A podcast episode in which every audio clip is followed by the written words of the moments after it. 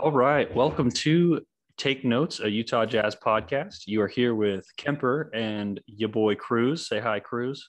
Hey, hey.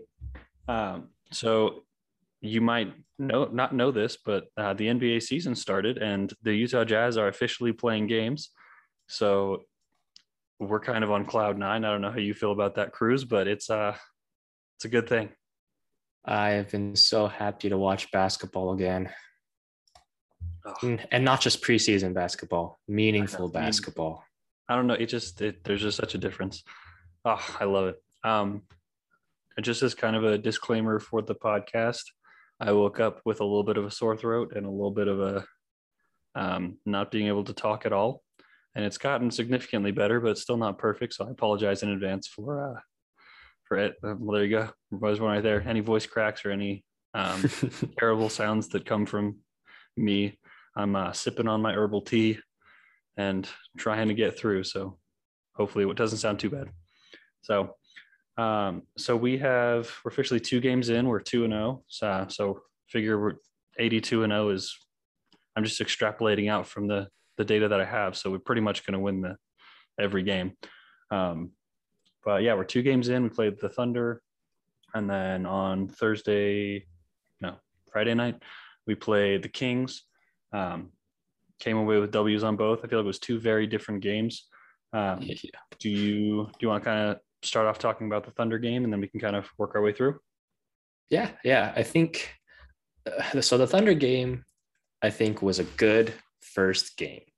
As far as first games go, you don't always want the first game to be super close, especially as a home opener, because it's like, all right, let's let's get the experience of a hard game a couple games in once our guys get up to speed. The first game, you know, I'd, I'd so much rather see exactly what we got, which was just the guys went out there and showed that they're veterans, they've got consistency, the core has been together for a while, and they dominated like they should dominate a team like the Thunder, who lots of good young guys, but not as experienced as the Jazz right now. So um, they went out and did what I thought they would do and hoped they would do. And I think we're going to spend more time on the Sacramento game than this game for that reason. Oh yeah, for sure. But there's still some things I think that we can learn from this game. Like for instance, Rudy Gobert put in work in the offseason. Yeah. That man is finishing through contact now, and it's, it's showing up in the box score. It's awesome to see. Yeah. I mean, to be fair, he had a little bit of practice playing against Derek Favors. Uh, Just a little bit.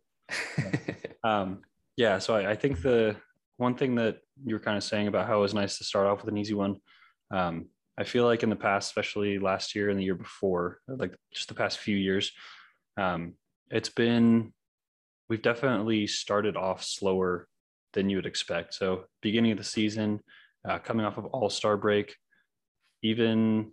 I think when there was the break between um, between the season and the postseason, I feel like just whenever there's an extended period of time, it feels like we should start off like ready to go.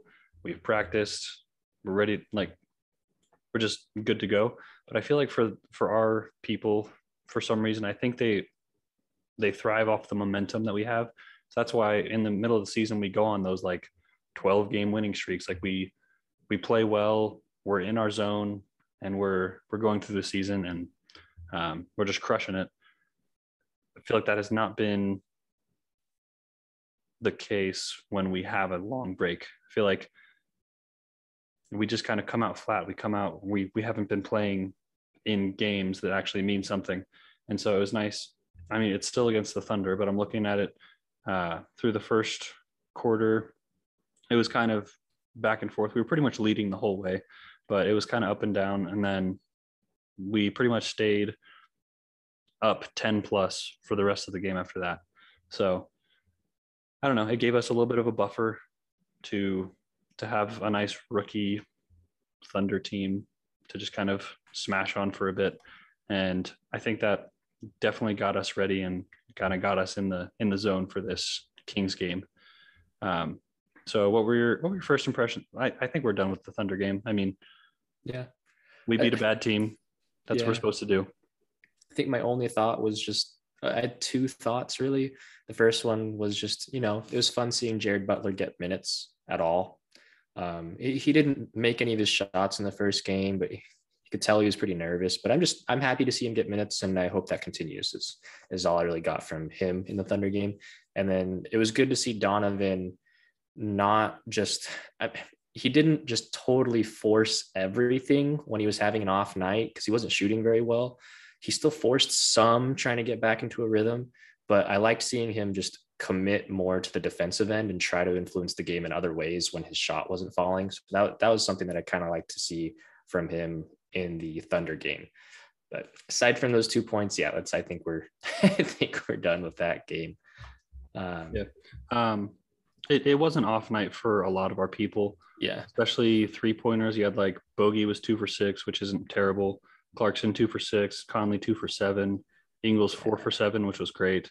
Shooting uh, Mitchell, wasn't three for ten. Awful. Just kind of below our average, I think, as a team. Below our average? It was twenty-nine point eight percent total.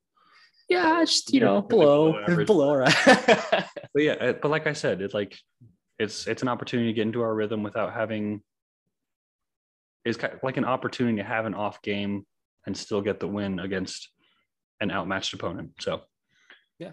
But yeah. Um, okay. Cool. And then on to the – the stress that was the Kings game. Um, I I unintentionally spoiled this for Cruz. He watched it a little bit late, uh, but I texted him when we won, uh, just kind of letting him know that, like, holy crap, that was the worst experience. Um, it was...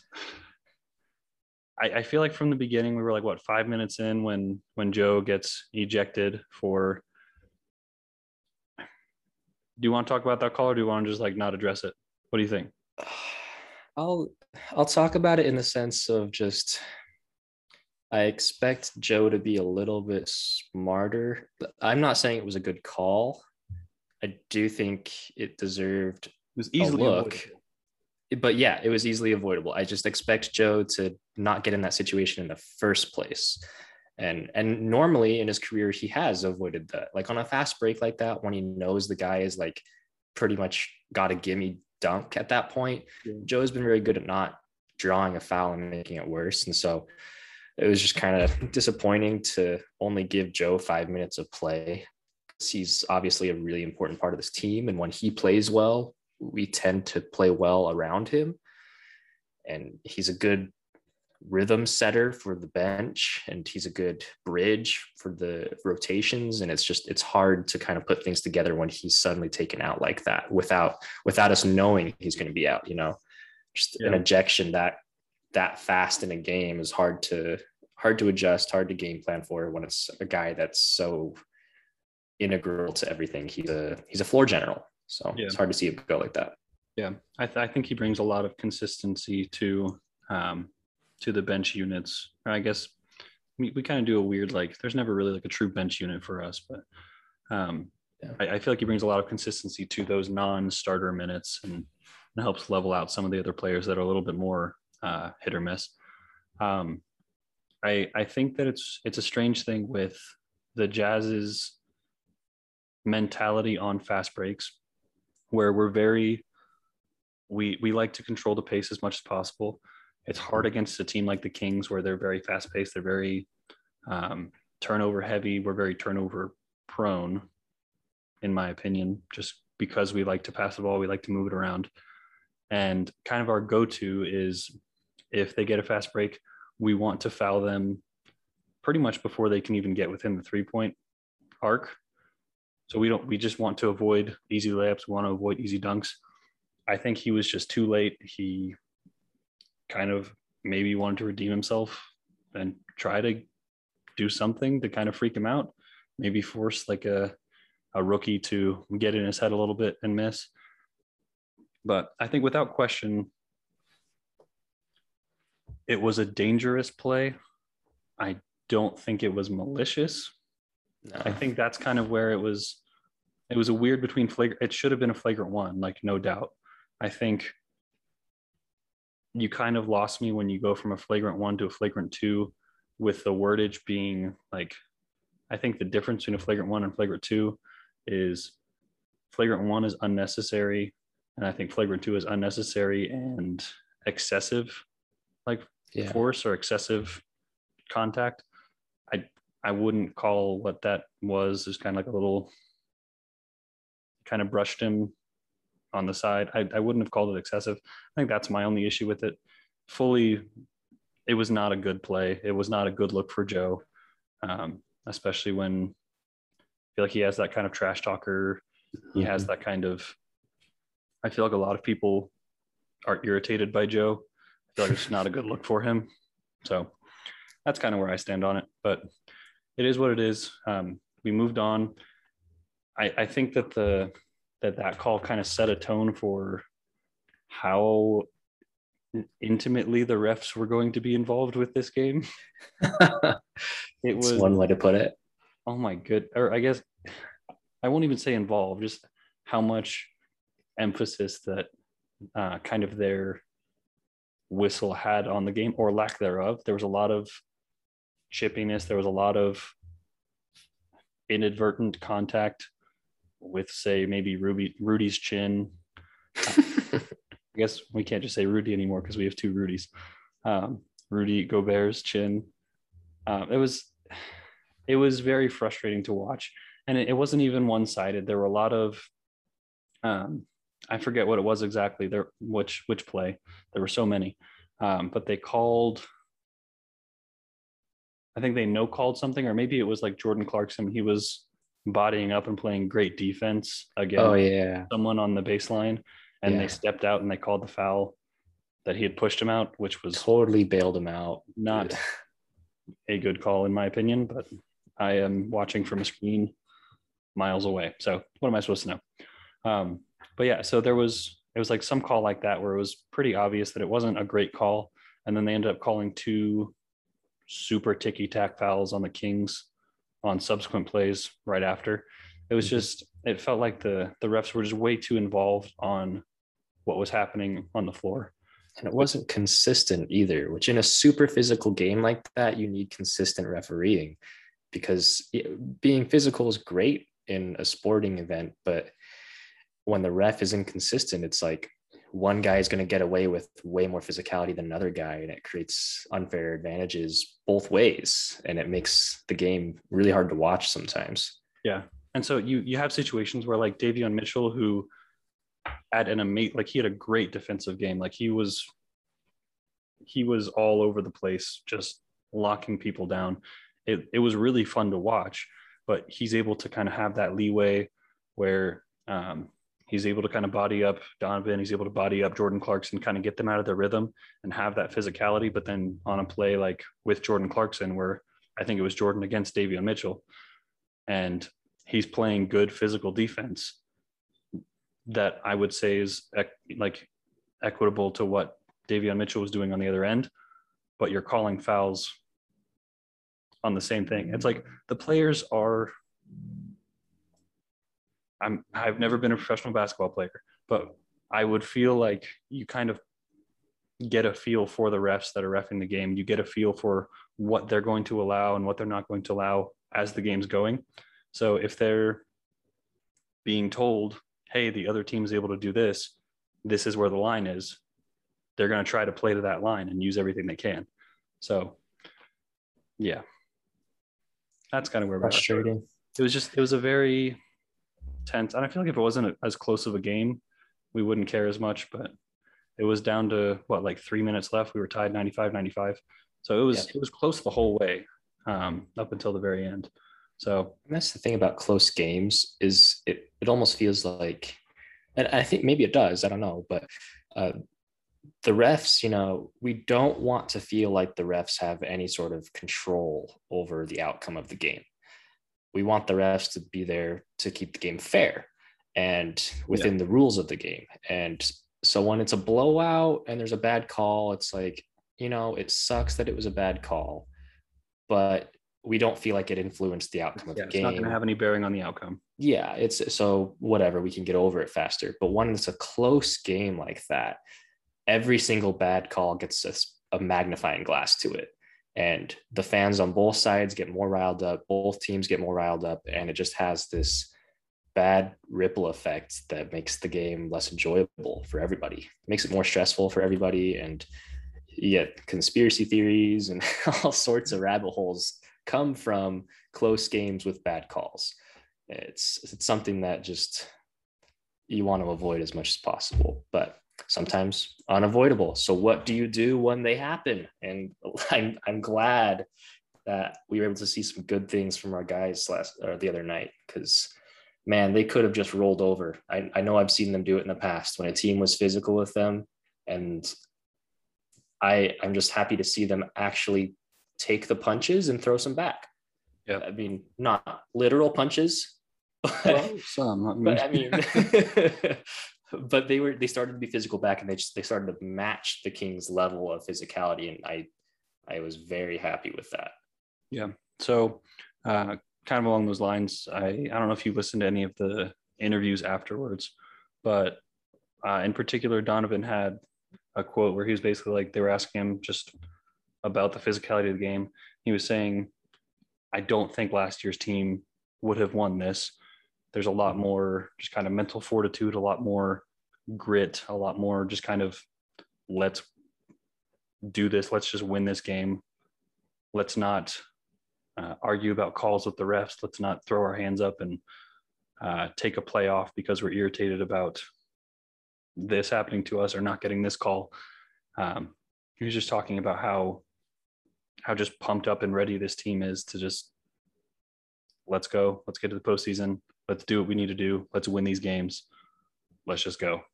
So that was, that was really cool to hear from one of the players. I feel like we can kind of see that, and we can kind of go deep into the bowels of Reddit and Twitter and talk about that as a team or as a fan base, but listening to the actual team talk about they can feel that difference as well is super cool to see. So kind of gives a lot of, a lot of credence to what we're seeing. I think it also, as a Jazz fan, I feel like we have been eyewitness to kind of the inconsistency that we, that our team has played with. And so it's, yeah. it's exciting stuff. I'm really excited for this year. Um, so do, do we want to talk about, I have stuff about offense and defense. What end do we want to start on? Well, both were pretty talkative. Uh, they both have good points. Let's start on the offense, because I think I think I'm more happy with our defense. Let's start with the offense. And okay. We can end on a happier note, I think. End on a happier note. Uh, happier. They're both happy. I'm I'm happy with both, but happier note. True. Um, so I, I think the first thing that that comes to mind, I feel like let me look up what the assist number, like the final assist numbers were. But I feel like I wasn't super happy with our passing in this game. Um, um, only sixteen assists. Yeah. Yeah, sixteen. Um, and I think to a certain degree that can be attributed to the kind of the caliber of defense that this Kings team is bringing. Um, can be attributed to, I think, just kind of the, I feel like it feels like the pace was very quick to a certain degree, but like, I guess it was, it felt quick for the Kings, but I feel like we were really slowed down for, for large portions of the game where we kind of got into, I think I talked about this with, with the Clippers series last year, where it almost got to a point where we weren't starting that blender. It was a lot of gives one person the ball, see what they can do to try to I S O, get into the paint. And I know our blender starts with like just getting into the paint, but because of the defense, because of the physicality, it felt like we weren't actually doing anything with those uh, drives. And so it felt very like pass the ball. This person's going to drive for a couple seconds. Nothing's happening. Pass the ball to someone else, someone else try, see where we can get it started. So it felt like just very gummed up, very just not appealing. It was not Jazz basketball for for large portions of it. Um so it I don't know, it just felt kind of ugly, felt very grinded out, which it was, but that was kind of disheartening to see that a Kings team that I'm, while I'm very high on them, I feel like it's not an elite team that should be locking us up, if that makes sense. Yeah. Yeah, no, I, I see where you're at. And I, this is one of those kind of double-edged swords for me, because was I disappointed in the movement with the offense? Yes. But was I happy that, that they found a different way to win and figured out how to win a grinded out game? Of course. And, and that's, that's growth that I love seeing in our team, and something that they can definitely take. That that's the kind of situation that transfers over to postseason success, being able to figure out how to win in a grinded out game. Cause I mean, if you look at this, it's when was the last time we were able to win a game where we had more turnovers than assists? Like, hold on. How many turnovers do we have? seventeen. Okay. That's actually, so I was actually going to bring that up. We had, I think thirteen turnovers. It was either thirteen or fourteen turnovers in the first half. So only having seventeen at the end of the game. That's pretty solid. Yeah, adjustments so were made. It was, it was a very rough first half, but yeah, sorry. Continue with what you're saying. Uh, partially. Well, I think, I mean, context within the game, I think a lot of those turnovers came in that stretch where Joe Ingles got ejected, because the Kings went on a fifteen oh run after he was ejected. And, and that's another thing where it's like, okay, I keep getting these bittersweet moments, because it's, you love to learn from a game this early in the season, but it's so much more fun to learn from a game that you won. And so yeah. This is a game that we can learn a lot about the team. It's a lot easier to learn in the mindset of, hey, we figured it out and we still came out with the win. So, I mean, more turnovers than assists, but we made the adjustments. We, you know, Joe came out, we got punched in the jaw, fifteen oh run by the Kings. We had lost whatever advantage we had, and we were kind of honestly getting bullied for a solid quarter there. Like it, we, yeah, the second quarter. Yeah, the, for, for the end of the first quarter and then most of the second quarter, we were getting bullied. And you started to see guys begin to kind of hang their head a little bit, just a little bit. And that, I think, was a big defining moment. And I, I wonder if there's, because I was trying to look back at the game and see if there was like a defining moment, like if there's one moment I could point to and be like, okay, what made them stop whatever little slide they were doing down Depression Mountain and lift their heads back up. And I, it wasn't really until the third quarter that I saw any like big, big moments. The second quarter did have a good ending where we were able to kind of catch back up and make sure that we weren't getting slaughtered at the half and make it, made yeah. it more manageable. But I don't know, was there anything that you, that kind of stood out to you where it was like, all right, I think our guys are going to try and fight for this win tonight, and they're not just going to roll over? Um, I, I there's not really anything. I don't think anything really stands out to me either. I think that, yeah, I, I don't really know. I mean, I would. We've always. oh gosh, sorry. We've always been a, a much better second half team. I feel like especially since Donovan's been on the team, I feel like he is very much a rhythm person. You know, like he mm. he needs to get into himself. I feel like it was the same thing with the O K C game where he played much better in the second half. He's much just much more put together. He has had a chance to kind of see what the defense is throwing at him. I think Quinn does a great job of, I'll say, making adjustments. And people are going to say like, but the playoffs last year, and I, I agree. But I think that Quinn does a lot of planning. He does a lot of preparing for a team. But I feel like once you actually see them and you see what they're actually throwing at you, it's no longer like a theory of like what would probably come out against you. I feel like he does a good job of making those second half adjustments. So I, mean, I would imagine these. I would imagine Joe is also in a situation like this. Joe is in the in the locker room. He's watching the game. Oh, I'm sure. Yeah. He's watching them turn the ball over an insane amount. He's watching Davion Mitchell dig the ball out. Probably throwing Aussie cuss words out every thirty seconds. I mean, Exactly. Yeah. I would imagine he also gives him a pretty good, like, kind of shot in the arm. Like, hey, just because I'm not out there doesn't mean you can just like crap this game away.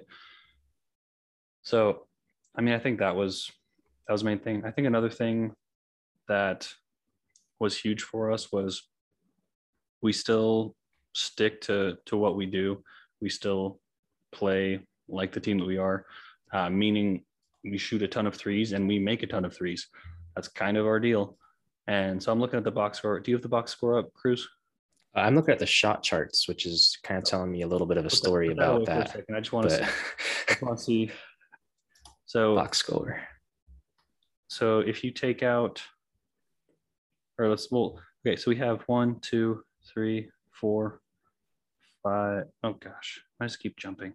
Freaking N B A dot com. Got one, two, three, four, five, six. We have seven people on our team that shot a three in this game. Do you know how many shot forty percent or higher? Um, all but two of those guys, three of those guys.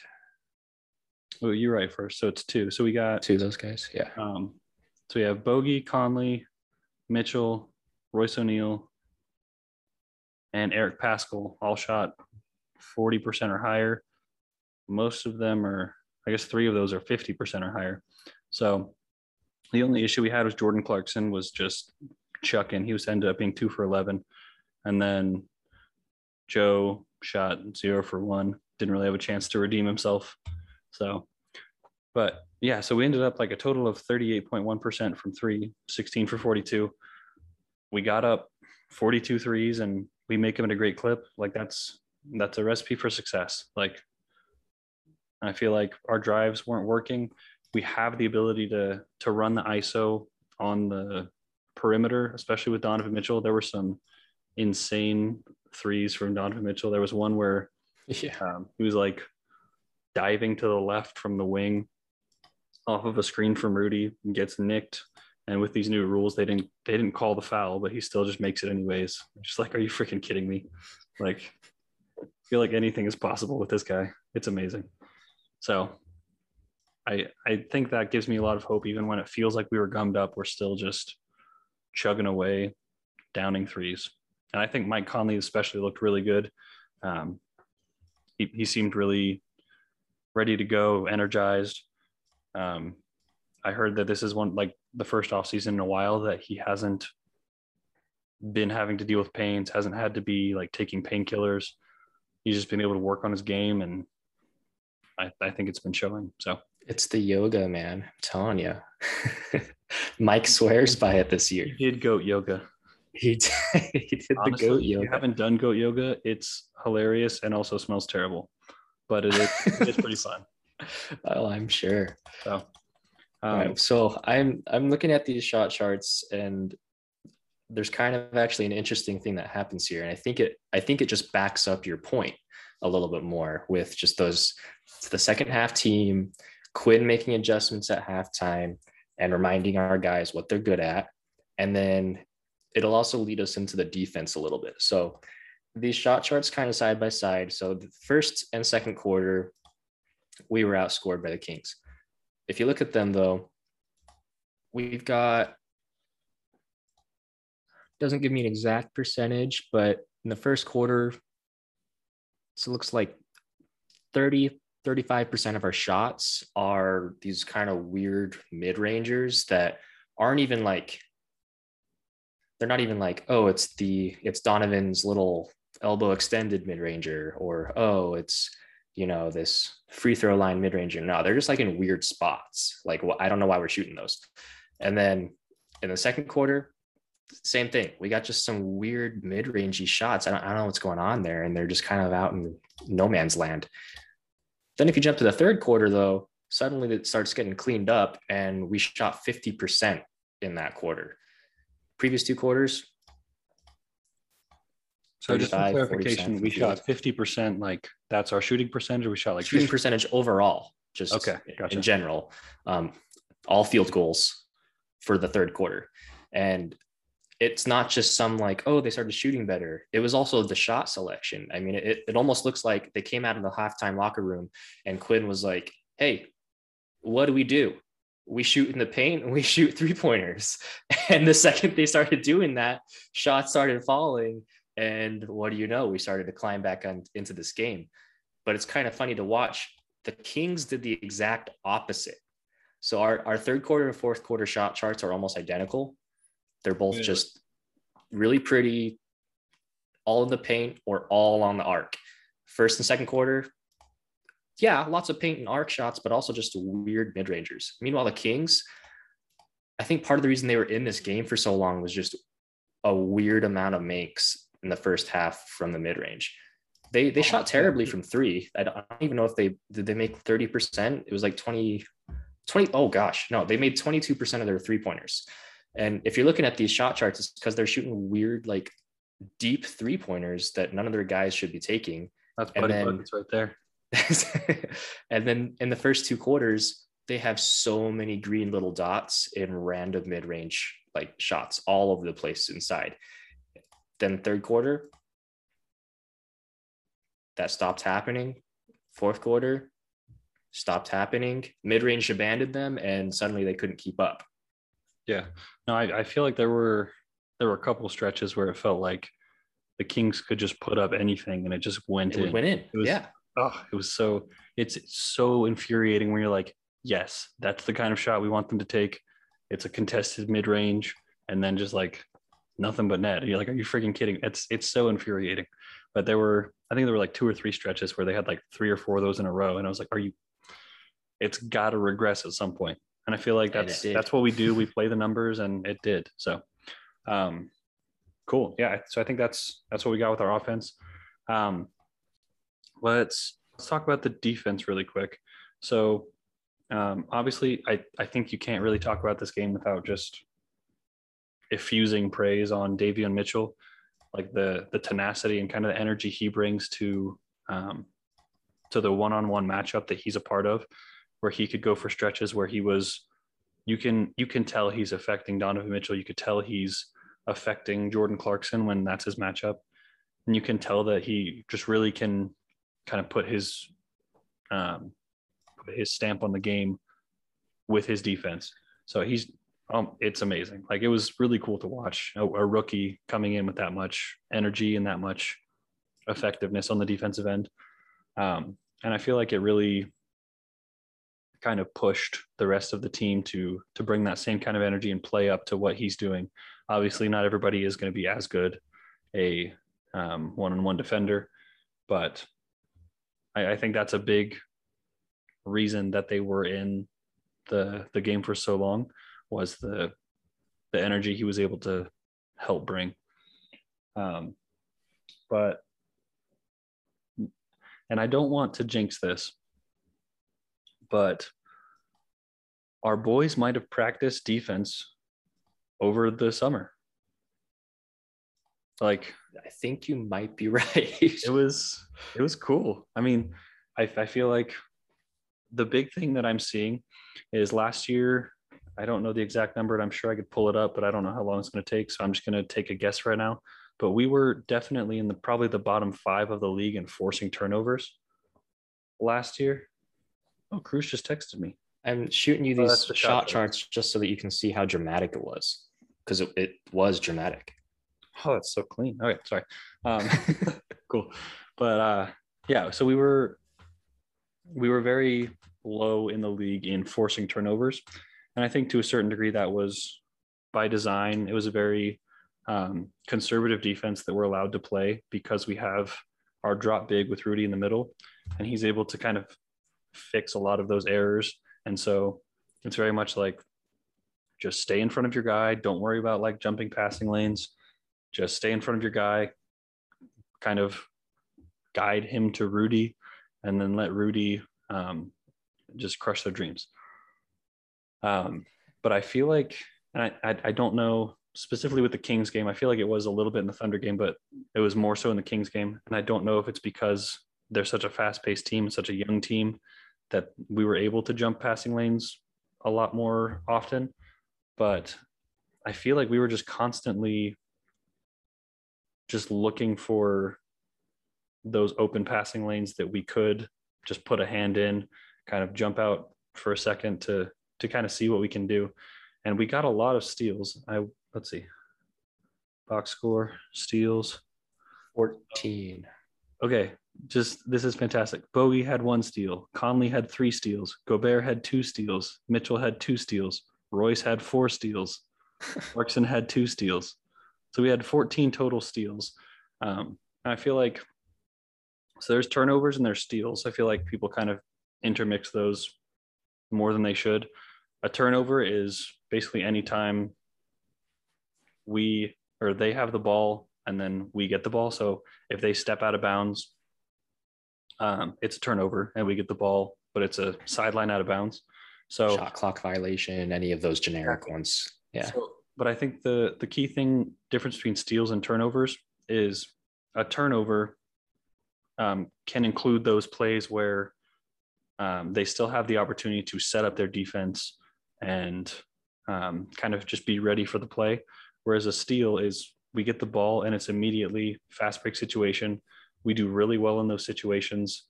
Um, and overall steals, just like just fast breaks for us, yeah, are very like high efficiency plays.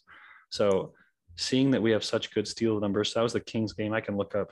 I'm not going to spend too much time on this, but just, just seeing that we're looking to, or it seems like we're looking to um, kind of push those steals, push those passing lanes and get out and get running, I think is going to be very exciting if that's how we're going to be playing.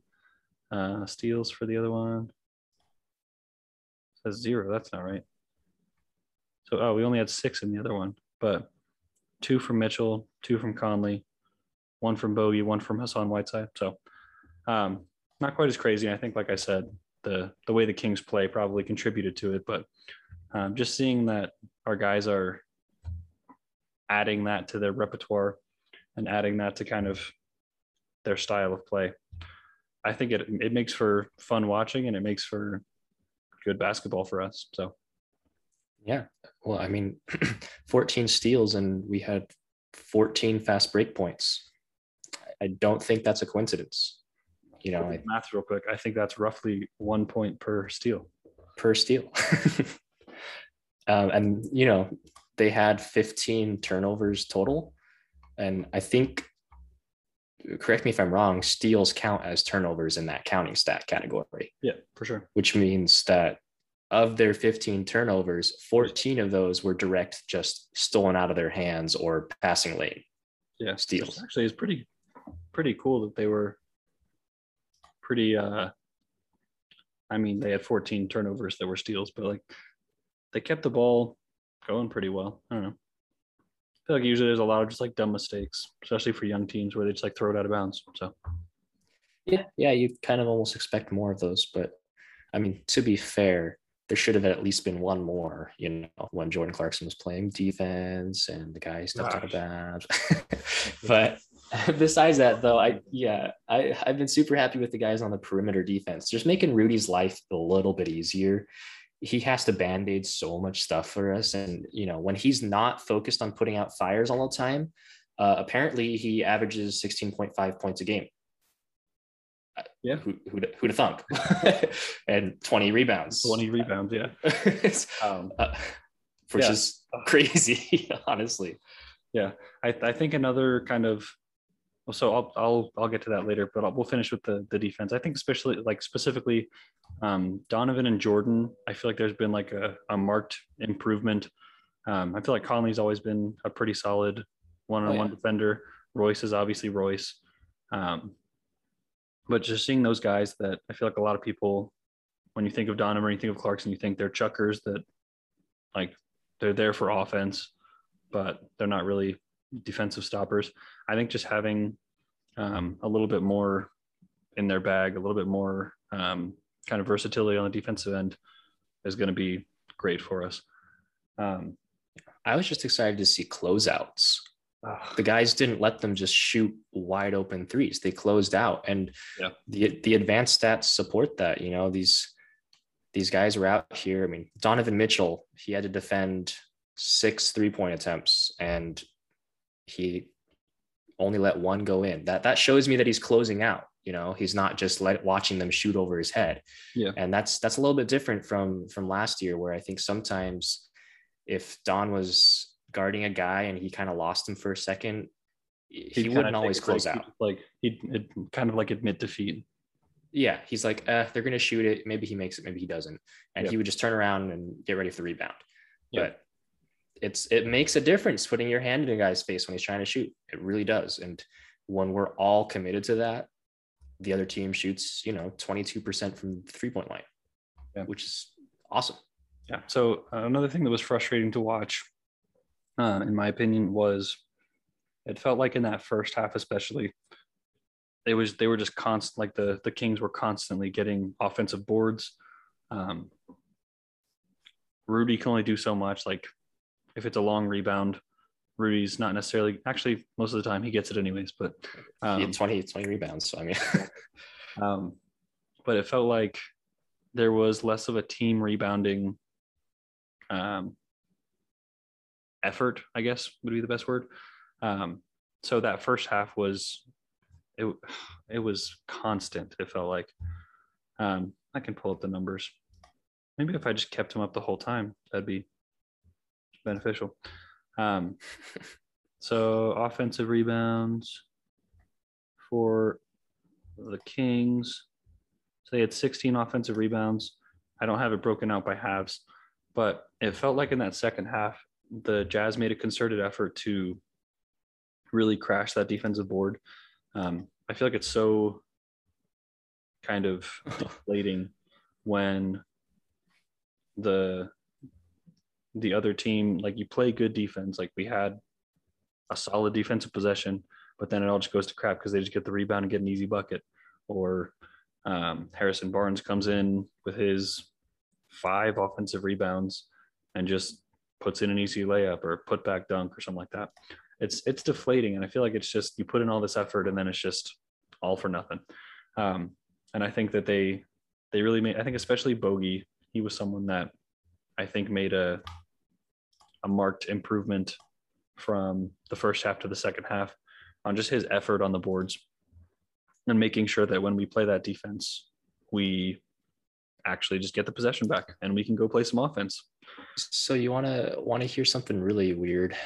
I love hearing weird things. Okay. So if you do split them up by halves, you have evidence that supports you and then also a weird result.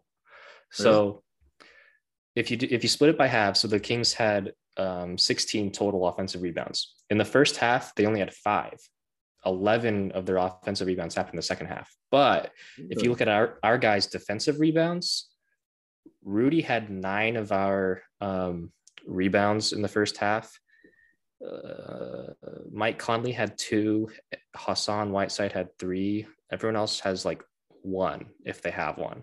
Yeah. Jordan Clarkson has, has two. Like, like there's not very many rebounds going on there. In the second half, however, though, all of a sudden Boyan has four and Royce has three and Donovan has four. Like suddenly other guys started getting rebounds. So it, it's weird to me that, yes, the guys definitely started group rebounding more in the second half, but then the Kings got most of their offensive rebounds in the second half. I, I think you can attribute that, though, to just like, I don't know about you, but I saw a lot of desperation three-pointers that just bounced right back to the Kings players in yeah. I, kind of I, in the second half. Yeah, I think kind of along the same lines. I think it's also also just more missed shots in the second yeah. half. Yeah. So there's just more to go around. Um, I feel like they were also – we got a couple calls like this where – I think the one where Rashaun Holmes fouled out was where he was like undercutting Rudy on a rebound where – like they're just, they're really putting forth an effort. Like they see he got like nine defensive rebounds, plus I think a couple offensive in the first half. So they're really making an effort to minimize his uh, Rudy's Rudy Gobert's impact on the glass. So kind of putting more effort towards preventing Rudy from getting the rebound while also Which just didn't work. It did not. No, to say the least. Um, oh, Rudy's such a man. What a guy. Um, but yeah, so I don't know. I think overall it's just, it's exciting to see that we're, we're able to kind of play this physical um, brand of basketball. Obviously it's going to be cool to see um, a team like the Lakers, that they have a bunch of just big guys, a bunch of people that can bring that physicality, um, but a little bit more, more talent, a little bit more, I don't, I don't know, competition. So I feel like we're going to be in a couple of these games throughout the season. And I think having one like this to start off to really show that we can play hard is just, it's good to see. Can we take two minutes to talk about Hassan Whiteside and the fact that I've been happy with his vet min minutes? Yeah. I mean, I will, I'm not trying to pour cold water on you, but I would have been happy with Derek Favors' minutes if he was on a vet min. True. And I would True. be probably less happy with Hassan Whiteside's minutes if he was getting ten million. Fair enough. But you know, I, I, I see your point. But, um, you know, I just think that that signing got so much flack when it happened. And I'm I'm just glad that it looks like he's buying into the to the system. It looks like he's buying into the contract year. He's buying into being a part of the Jazz. And it seems like he likes Quinn Snyder and he likes the guys. And, you know, he played fifteen minutes last night. Yeah. And he was a plus eighteen. To get to get a plus eighteen out of your backup center is amazing for the Jazz when our bench is usually the reason we lose games. So if, if, you know, if Rudy can walk off the court and we can send in another center and not have this dramatic, I mean, there's a drop-off. There's obviously a drop-off in talent. Anyone watching the game yeah. can see it, but it's not as dramatic. And that, that goes a long way, especially when it's like, okay, so Hassan played fifteen minutes, Rudy played thirty minutes, and counting stats wise, Hassan just looks like a mini, a mini Gobert almost. It, it's super weird, but a lot of his stats, not all of them, but a lot of his stats are just kind of like roughly fifty percent of what Rudy does. yeah. Except for the free throws. Yeah. Because apparently Rudy Gobert just hits all of his free throws now. Nine for nine for ten. Nine for ten. I will take nine for ten free throws from Rudy over twenty rebounds. And, and hey, if they're if they're gonna play hack a shack with Rudy, just hack a Rudy. If they're gonna do that, and Rudy wants to, you know, sometimes finish strong and other times not, I'll take it if he's gonna make his free throws. Because yeah. you know, everyone's talking about like, oh, he can't punish them when they go small. It's like, wanna know one way to punish them when they go small? Run at the rim, get fouled, and make your free throws yeah. over and over and over again. And he's been doing that, which is going to be awesome if he can keep it up. I hope he can. We'll see, but it, it'll be awesome if he could. They had the, I think it, I think it was the Kings game. It was like the one um, pick and roll dish from Joe before he got ejected, where it was like the little Statue of Liberty. Oh, that was beautiful. That was great. He should do that more often. People can't get that high. No. Running full uh, speed. That's what Giannis does on, on his fast break points. The Nuggets might be able to get that high just because Colorado, you know. Well, Mile that's, High City and all that. But Mile High City plus a weed joke. That's a two and one for you. um, but yeah, how long have we been going? What time is it? I don't know. Probably for too long. It's my bedtime. Um, yeah, so overall, I'll, I'll, I guess I'll talk about Hassan a little bit. So I think that um, there's a little bit of kind of what people said where um, takes plays off. Blocks are, yeah, there was that one play that, I mean, it's been one play out of two games that it was just kind of like, and I don't know if it was necessarily him. I think it was just kind of a whole team, just kind of miscommunication. They weren't, fully, weren't fully there. Yeah. Um, where someone, I think he's uh, still like learning too with the team. Exactly. Yeah. And where he's supposed to be, but yeah. yeah.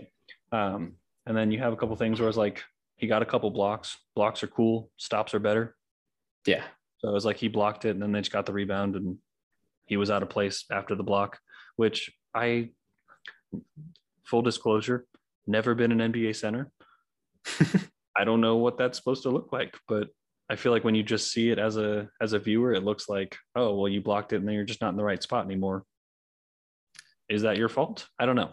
He needs um, to ask Rudy, because I feel like Rudy gets a lot of those where when Rudy blocks the ball, he also ends up with the ball. I feel like I feel like he still somehow stays in place and or ends up with the ball. Yeah, stays in yeah. place, ends up with the ball, seems to still be where he needs to be. Or if he swats it, it goes out of bounds. So they have to reset anyways. Hey. um, I honestly, if we could just swat it out of bounds every time, I feel like it is so hard. Like I play N B A two K. When you do block it and then they just get the ball back and they just lay it up. And I'm like, are you kidding me? It sucks. Can't I just worthless. like, why'd I even jump? Volleyball spike this every time. Um, but yeah, so I, I think overall I have been impressed. We talked when he was signed, like honestly, anything, if he can approximate what Derek Favors was giving us while being on a vet min, then that's a good signing for us. And I feel like he's done more than I expected. He's been, um, less of a goob than I expected. Like he's still like a quirky guy, but like he's playing good basketball. So that's all I can ask for. So cool. Um, we got, let's see. So we got the Nuggets coming up on Tuesday. We got the, we got someone on Thursday. So uh, I don't know if anybody at home cares or knows, but I'm in Utah in Provo. Cruz is deep in enemy territory in uh, Arizona, uh, but he's coming up, and we're gonna actually watch a game together on Tuesday, on Thursday, Thursday, right? There, yeah, Thursday. That's the, that's one that I was less excited about. Oh, that's the, that's the Rockets. The Rockets. Yeah. So a little less excited about that, but it's still Jazz basketball. Saturday? No, Bulls is Sunday. Uh, Saturday is no Bulls is Saturday. Bucks Sunday. Bucks. Oh, that's right. It's back to back. I got you. Okay. So it should be a good week. Um, I feel like we'll probably do another podcast sometime next weekend. We might do an in-person podcast on Thursday together. Who knows? We'll do a we'll do a um, a Take Notes fan meet and greet at my place, because I feel like all the fans either live with me or are related to me somehow. But uh, I'm willing to sign autographs. Yeah. So. Um, cool. Only for an hour, but I'm willing. Yeah, well, the line's going to be crazy. Just get there early. Hey, we um, might even do like a right after the game reaction. You'll get unfiltered thoughts on Thursday, possibly. Who knows? My wife might be awake. You might hear her in the background. So that'd be cool. It's there's all sorts of possibilities, guys. um, cool. Well, we have our Facebook page, Take Notes, a Utah Jazz podcast. We have Um, an email you can send stuff to, take notes utah jazz at gmail dot com. Um, we got Cruz's phone number, uh, three eight five. I'm just kidding. It's in there somewhere. No. If you, if you look hard enough at our pages, I, I hid it in there. Yeah, so uh, feel free to follow, like, whatever people do with podcasts. Leave a review. I don't know if that's a thing on Spotify, but... I don't know if... You, I don't think you can... Actually, I don't think you can do that on Spotify. We'll look it up, but you can always just message us personally on our email and tell us how wrong we are about things or how little you actually care about this podcast. But um, cool. You cannot leave a review on Spotify. Classic. Cool. All right. Well, we're going to go now. We'll, uh, we'll be back sometime soon. Bye-bye. All right.